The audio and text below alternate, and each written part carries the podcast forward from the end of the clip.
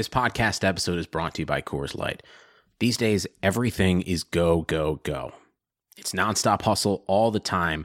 Work, friends, family expect you to be on 24 7. Well, sometimes you just need to reach for a Coors Light because it's made to chill. Coors Light is cold lagered, cold filtered, and cold packaged. It's as crisp and refreshing as the Colorado Rockies. It is literally made to chill. Coors Light is the one I choose when I need to unwind. So when you want to hit reset, reach for the beer that's made to chill. Get Coors Light in the new look delivered straight to your door with Drizly or Instacart. Celebrate responsibly. Coors Brewing Company, Golden, Colorado. Blue Wire. Rosen traded to the Dolphins. I couldn't be more excited to become a Dolphin. Rosen looking down the field, and his pass is going to be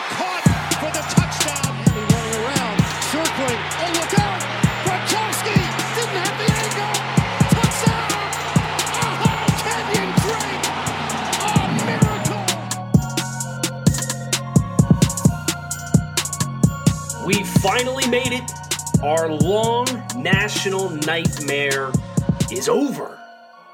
Miami Dolphins football is back. And I'm not just talking training camp, I'm not talking shells and t shirts.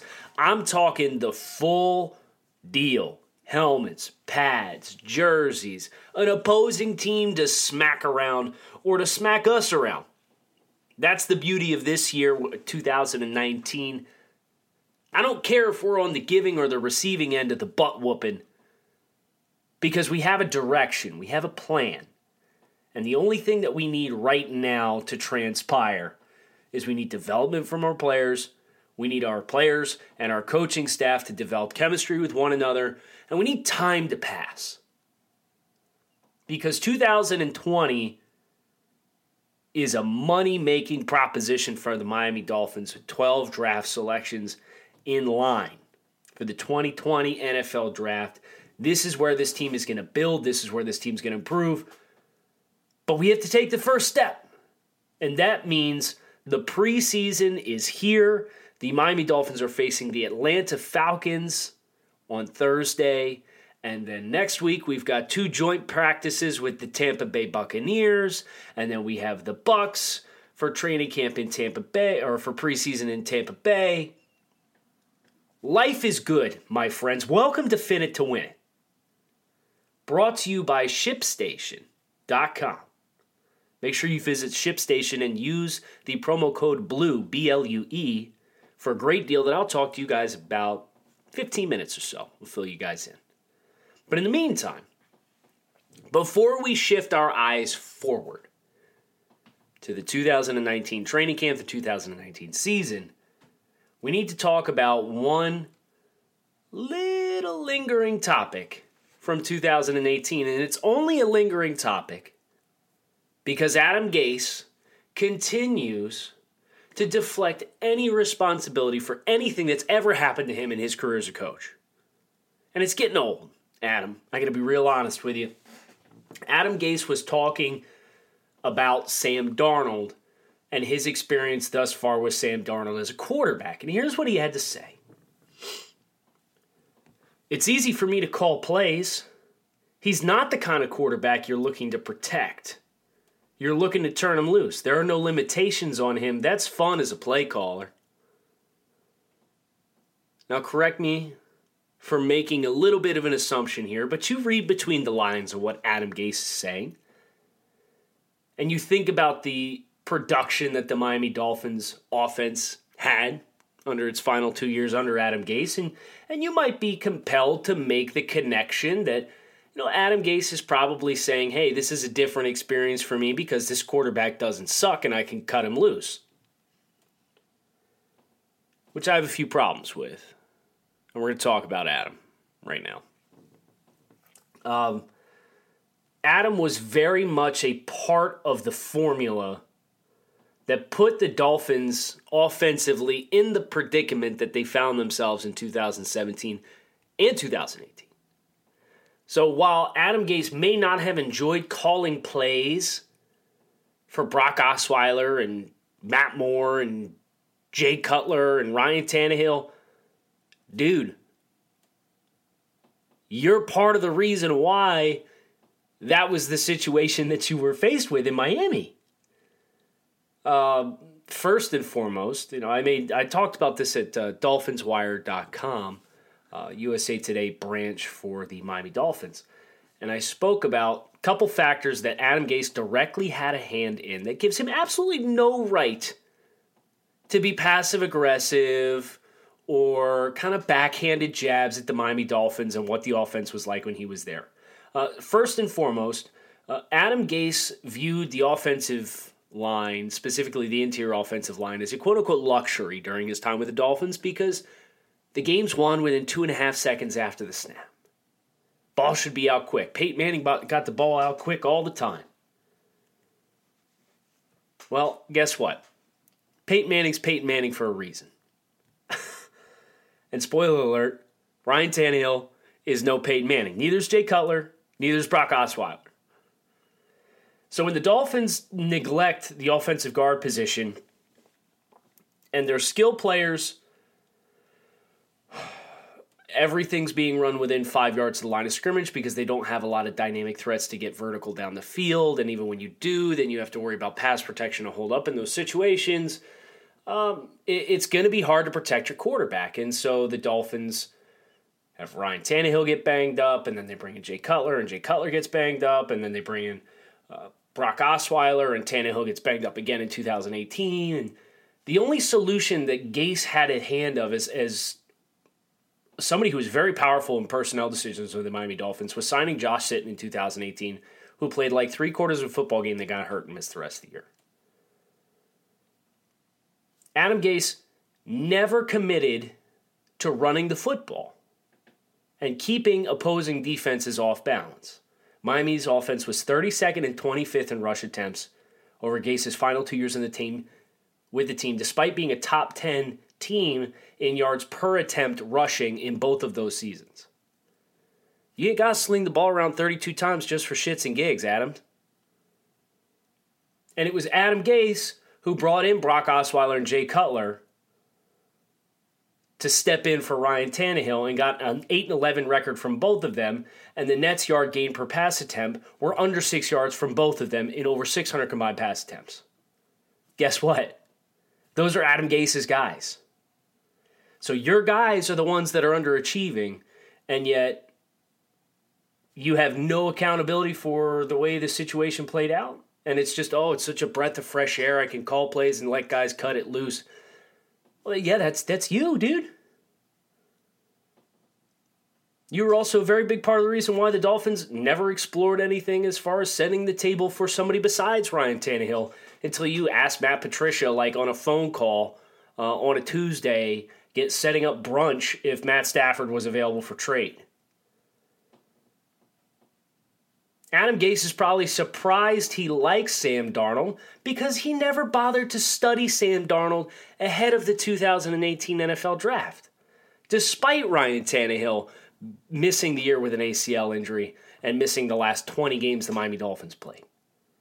He didn't study Josh Rosen either, which tells you how seriously they were taking the prospect of a quarterback instead of just being committed to Ryan Tannehill. So, Adam, it might be refreshing. I'm happy for you that it's refreshing that you get to call plays with a guy who you could cut it loose with. But I don't feel sorry for you, man. Because you were one of the most predominant factors in the situation being what it was in Miami during your tenure here with the team. I feel better having gotten that off my chest. That really bothered me reading that. I said, oh, give me a break, Adam. But enough about the past. It's time to talk about the future. It's time to talk about 2019. Dolphins have wrapped up, wrapped up their public practices portion of their training camp schedule for the 2019 season. So we're going to inspect the winners and losers uh, from training camp, the, the, the Dolphins' public portion of training camp, I should say. We still have much ahead of us as far as for preseason games, the practices that are involved in that, the game preparation process, and then obviously the cutdowns and deciding who makes the team.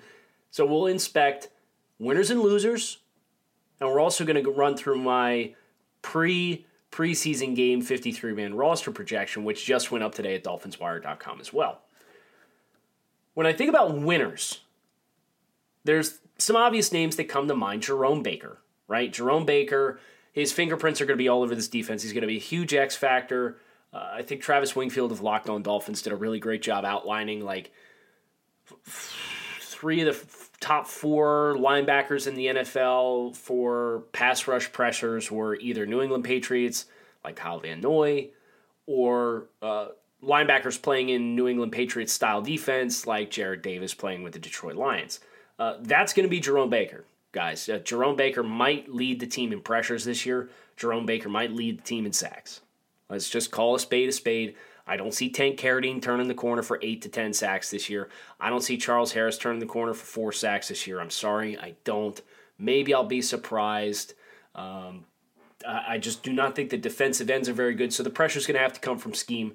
Jerome Baker looks the part. We heard a lot of buzz on Jerome Baker. He is backing it up, so that's fantastic. Uh, pass catchers. DeVante Parker, death taxes, and DeVante Parker showing out in shorts. Let's, I mean, here we are again. It's it's what year five, and once again, like everybody's all hyped up for DeVante Parker because uh, he can't be covered and he's big boy and guys at the catch point. And the question, can can you stay healthy for a year, DeVante? Because like I'd really like to root for him. I was I was frustrated when the Dolphins decided they that they were going to bring him back. Uh, but then they they altered his contract and it made it a much more team friendly situation. I said, okay, like he's got physical tools. Let's give the guy a shot. Let's see how it plays out. Um, but the other pass catcher that stands out uh, as being a big winner is Preston Williams, the undrafted free agent out of Colorado State.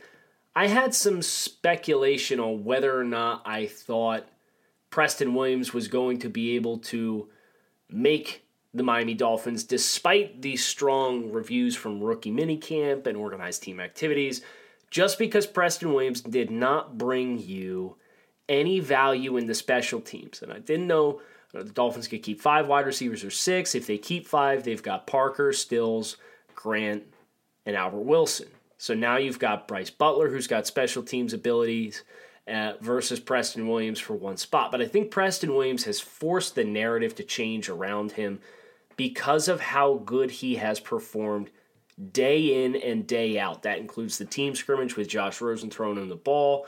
Uh, that includes practices and one-on-one situations. He's gaining the respect of his teammates. Xavier Howard went on the record, or like on the record, and said he thinks Preston Williams is going to be a special player in the NFL.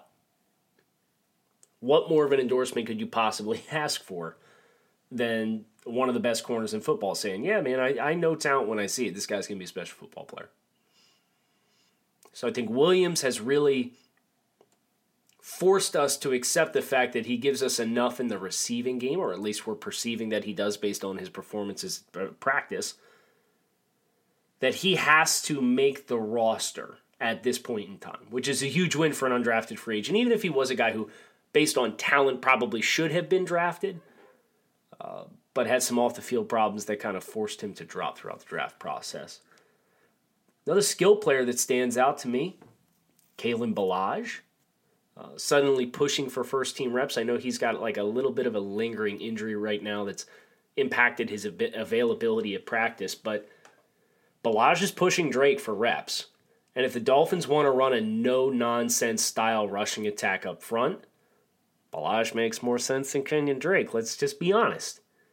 Ballage is more of a no nonsense runner, a little bit more of a hammer, Kenyon Drake has really fought to uh, kind of shake the the perception that he is a finesse type runner and, and spends too much time dancing in the backfield. And Ballage doesn't carry that perception, and Ballage can also be an effective pass catcher out of the backfield. So Kenyon Drake's also in a contract year. Dolphins could be prepping for life without him and want to invest in the younger player. A lot of different ways this way can go, or this one can go, that I think it's worth monitoring as we move forward. Jesse Davis, I think, is now officially a lock to start on the Miami Dolphins offensive line. They entered training camp with the plan on him playing offensive guard. They wanted to try him at right guard. Jordan Mills has stunk out loud from everything that I've read. And so now Jesse Davis is playing right tackle. But with the intention of playing him at right guard, he, he was groomed to play right guard. And now he's playing right tackle, and he's been effectively the first team right tackle ever since the Dolphins made the coaching change. And Dave DeGuglielmo is another winner of training camp in the, the public portion for the Miami Dolphins, and we'll talk on him in just a second. Uh, but Jesse Davis now, whether it is at guard or tackle, I think he is a very, very safe bet to start for a Miami Dolphins unit that effectively came into training camp with four open spots along the offensive line. Make it three. Daniel Kilgore appears to have locked down center, so make it two. I loved Michael Deiter, so make it one. Chris Reed has also stunk out loud. So that right guard position is going to be fascinating. Is it going to be Shaq Calhoun, the undrafted rookie out of Mississippi State? Is it going to be Chris Reed? I don't know. But Jesse Davis, I think at this point, is now a lock to start, which is great for Jesse Davis. Makes him a winner training camp. DeGuglielmo uh, hired earlier this offseason as an analyst after serving as the Indianapolis Colts offensive line coach in 2018 and doing a phenomenal job turning that unit around. And within a span of just a few short months, he's now the, the Miami Dolphins offensive line coach because the Dolphins got their ass kicked in short yardage and goal line by the Dolphins defense the first two days of pads under Pat Flaherty. Flores says that's enough. Appreciate your efforts, but we're going to go a different direction. And to DeGuglielmo's credit, the unit has looked better. Has it looked good? Well, that's up for debate, and I think the Atlanta game in preseason will be the first test of if it's good or not. I don't think it is, but it's better than what it was. And that in itself is progress for the Dolphins as they look to move forward and kind of get some stability up front along the offensive line. As promised, before we go any further on today's show, I would like to talk to you guys about today's sponsor, ShipStation. When you're selling online, getting your orders out can be a real pain. That's why you need ShipStation.com. It's the fastest, easiest, and most affordable way to manage and ship your orders. No matter whether you're selling Amazon, Etsy, or through your own website, ShipStation brings you all orders into one simple interface. ShipStation helps you get out orders quickly, save money on shipping costs, and keep your customers happy. And right now, Fin It to Win It listeners can try ShipStation free for 60 days when you use the promo code BLUE. There's absolutely no risk. You can start your free trial without even entering your credit card information. ShipStation works with all of the major carriers, including the U.S. Postal Service, FedEx, and UPS, even Amazon Fulfillment, so you can compare and choose the best shipping solution for you and your customer. No wonder ShipStation is the number one choice for online sellers. You'll ship more in less time with the best available rates. Just visit shipstation.com, click on the microphone at the top of the homepage, and type in BLUE. That's shipstation.com. Then enter promo code BLUE, B L U E, shipstation.com. Make ship happen. As promised, two more talking points to get into today, including the losers. The who, the who's of Dolphins public practice of training camp. Offensive line is a big loser here. I've got three losers marked on the offensive line for the Miami Dolphins, starting with Jordan Mills. Jordan Mills signed after the draft and was expected to be a plug and play starter for the Miami Dolphins at right tackle because he started four years for the Buffalo Bills and got steadily better, progressed into, I don't want to say good, because good's not the right word, an adequate starting right tackle at the NFL level, Jordan Mills. Now he's he's effectively been booted to second team, courtesy of Jesse Davis moving outside to offensive or offensive tackle, playing right tackle opposite Laremy Tunsil. So for Mills to come in and be pegged as a starter, which would have helped solidify the interior of the offensive line with Jesse Davis playing inside at guard, and that not happening, that hurts. It almost hurts as much as having an offensive line coach who you hire in January and by July, I'm sorry, let's check our dates here. Yeah, no, July. By July, the end of July, you fired him, Pat Flaherty. Uh, four days of camp, two padded practices, could not get the onboarding process started.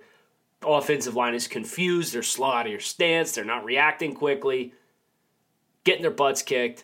Pat Flaherty gets fired. And Pat Flaherty getting fired also makes Chris Reed a loser for the Miami Dolphins public portion of training camp because Chris Reed came from Jacksonville after working with Pat Flaherty for two years. And he signed in part in Miami because of that connection, because he wanted an opportunity to get a, win a starting job at the NFL level. Well, his big connection was Pat Flaherty, who got fired after two practices. And guess what? Chris Reed hasn't been very good in training camp either. And now you don't have the familiarity of the offensive line coach to really help make a case for you and justify you being a potential starter. So that development has been frustrating because Chris Reed, having seen a little bit of him over in Jacksonville, I was hoping and expecting he would come here and win a starting job. Whether that was pushing Kilgore at center or, or taking one of these guard positions. Uh, my hope was Reed would win the guard spot opposite of uh, Michael Deiter, uh, the third round rookie. And it's been undrafted free agent Shaq Calhoun has been getting those reps instead a lot of the time in recent days. So that's not great. Also, not great, Kiko Alonso dealing with a lingering injury issue that has kind of taken the wind out of his sails entering uh, the, the preseason portion of the, the schedule. But Kiko's not on the most solid of footing. Kiko's going to be on the wrong side of 30 next year.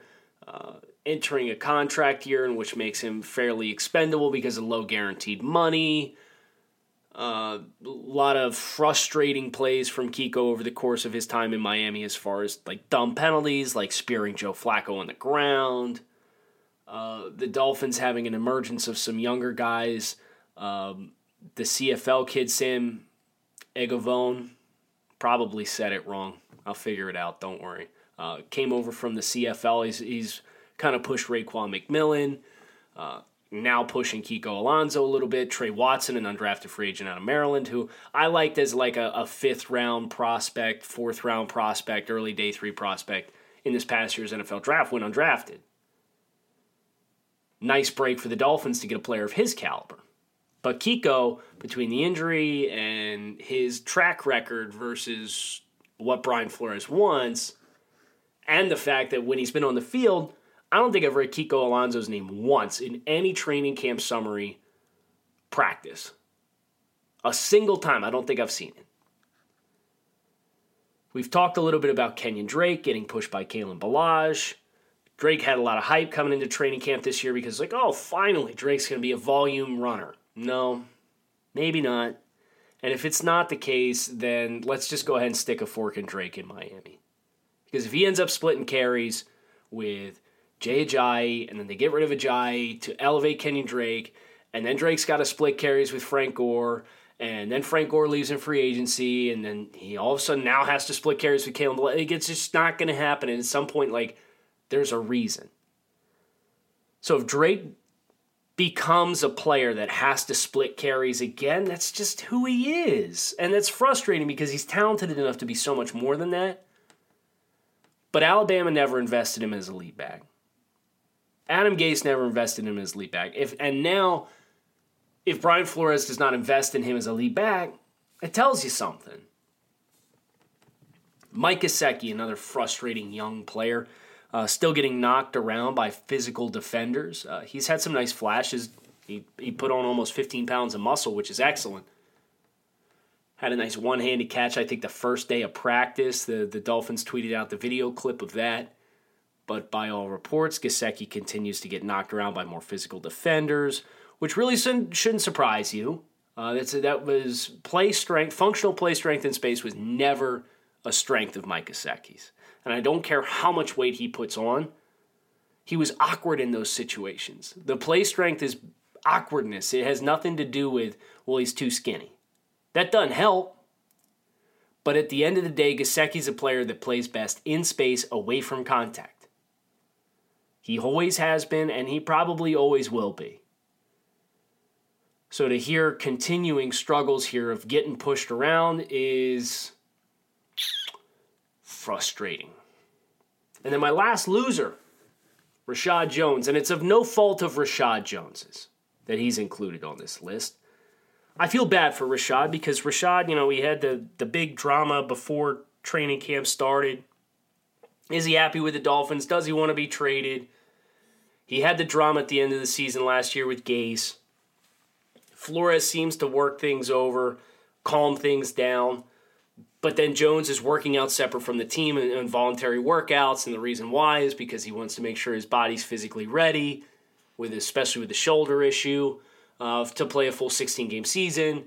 And now he's got a foot injury, and he was in a a, a walking boot the other day. Uh, I think think we saw him first at uh, the scrimmage on Saturday with the walking boot on. So rough break for Reshad, and and of no fault of his own, but it's like oh boy, here we go again. Like Reshad has consistently been one of Miami's best defenders over the course of the last 10 years. But for Reshad, seemingly last five years, he's always been banged up. And you feel for him. And I hope it's nothing that's going to derail his his 2019 schedule, which uh, might be his last with the Miami Dolphins. To bring us home, turbo round. I promise it's going to be turbo round.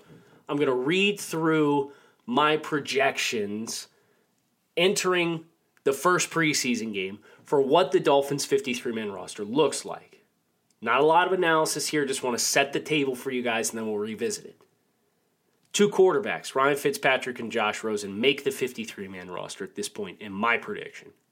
Three running backs, Kenyon Drake, Kalen Ballage, and Myles Gaskin.